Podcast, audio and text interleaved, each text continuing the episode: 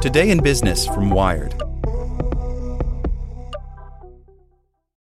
For the ones who work hard to ensure their crew can always go the extra mile, and the ones who get in early so everyone can go home on time, there's Grainger, offering professional grade supplies backed by product experts so you can quickly and easily find what you need. Plus, you can count on access to a committed team ready to go the extra mile for you. Call, clickgrainger.com, or just stop by. Grainger, for the ones who get it done.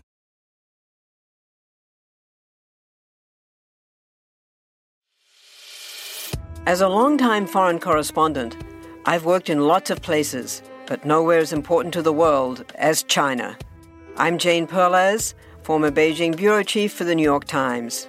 Join me on my new podcast, Face Off US versus China, where I'll take you behind the scenes in the tumultuous US China relationship.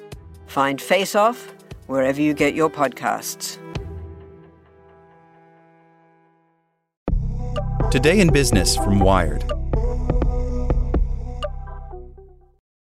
A new wave of dating apps takes cues from TikTok and Gen Z. Online dating exploded in popularity during the pandemic, and the number of new startups has grown. But will they last? By Arielle Pardes. The pandemic could have doomed online dating. Instead, it sent singles swiping more than ever before. Sanctions on in person meetups drove the adoption of new products like video dating and persuaded more people to pay for premium features. All in all, the industry had a chart busting year. Acceptance and normalization of online dating was already underway before COVID 19, says John Madigan, an analyst at business research firm IBISWorld. But tailwinds from the pandemic have accelerated growth. In the next four years, IBISWorld predicts that the global online dating industry will increase its worth from $5.3 billion to $6.4 billion. Where there is money, or at least the smell of it, there are also startups. In the United States, at least 50 dating companies were founded between 2019 and 2021, according to data from Crunchbase.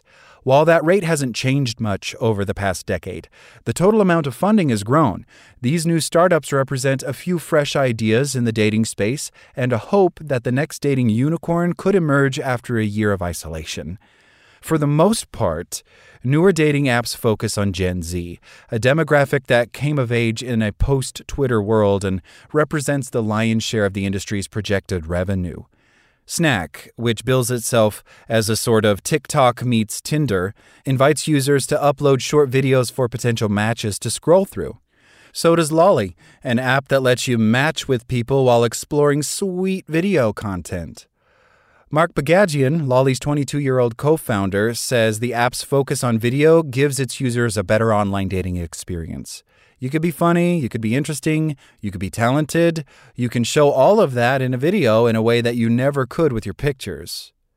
Feels also features a carousel of short form videos on profiles where people are supposed to express themselves in more dimensions.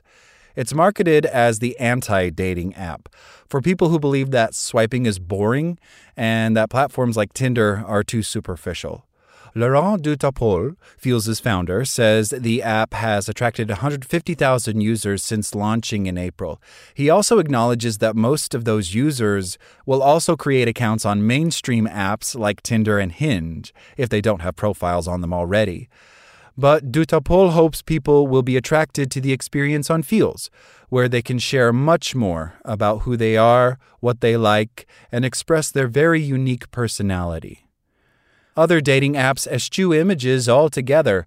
Lex, a dating app for queer, trans, gender nonconforming, two spirit, and non binary people, is inspired by newspaper personals. Its profiles use only text, So Syncd, based in London, matches people based on their Myers Briggs personality type. Singles might be ready for some fresh ideas in dating, but these startups will largely be competing with each other, not with the industry whales. A single company, Match Group, is behind the largest online dating brands, including Tinder, Hinge, OkCupid, and Match. Altogether, it represents nearly a third of the market, according to an October 2020 report from IBISWorld. eHarmony controls another 12%. The rest is divided among some 2,000 dating companies, the majority of which operate with a market share of less than 1%. For the most part, the little guys compete with each other, doing little to unseat Match Group as the dominant player, which is one reason investors have hesitated to fund dating startups. Andrew Chen, a partner at Andreessen Horowitz, summed up several others in a 2015 blog post. It's hard to retain users, there's built in churn, and profitable exits are unusual. A 2019 analysis by Crunchbase found that while there were a number of new entrants into the online dating space, the venture capital didn't follow. Without substantial backing from investors, dating startups have an even harder time competing with the bigger players. Since 2019, though, a few dating startups have bucked the trend and hit it big. Hinge, which once marketed itself as the anti Tinder, was acquired by Match Group in 2019 for an undisclosed amount.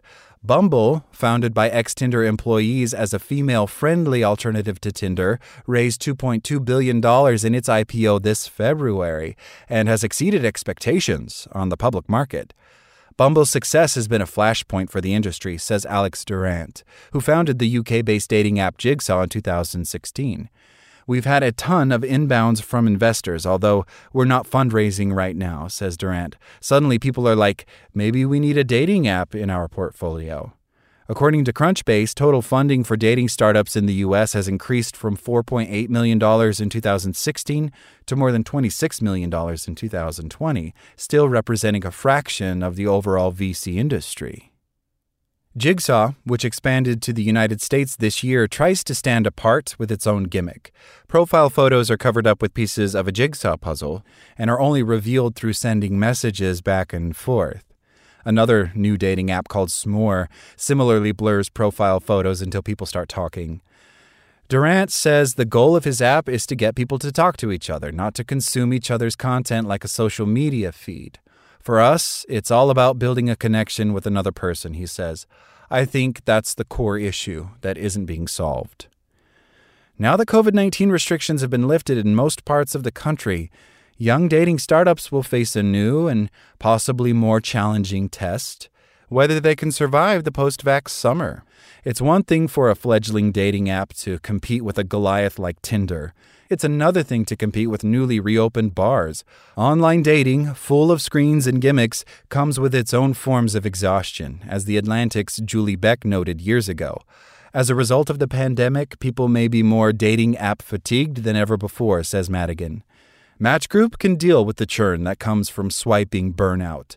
For smaller apps, it could be disastrous. Like what you learned? Subscribe everywhere you listen to podcasts and get more business news at wired.com/business.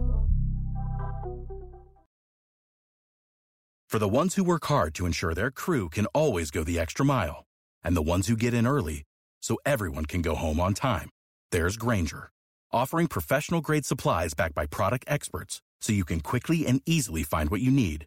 Plus, you can count on access to a committed team ready to go the extra mile for you. Call, clickgrainger.com, or just stop by. Grainger, for the ones who get it done.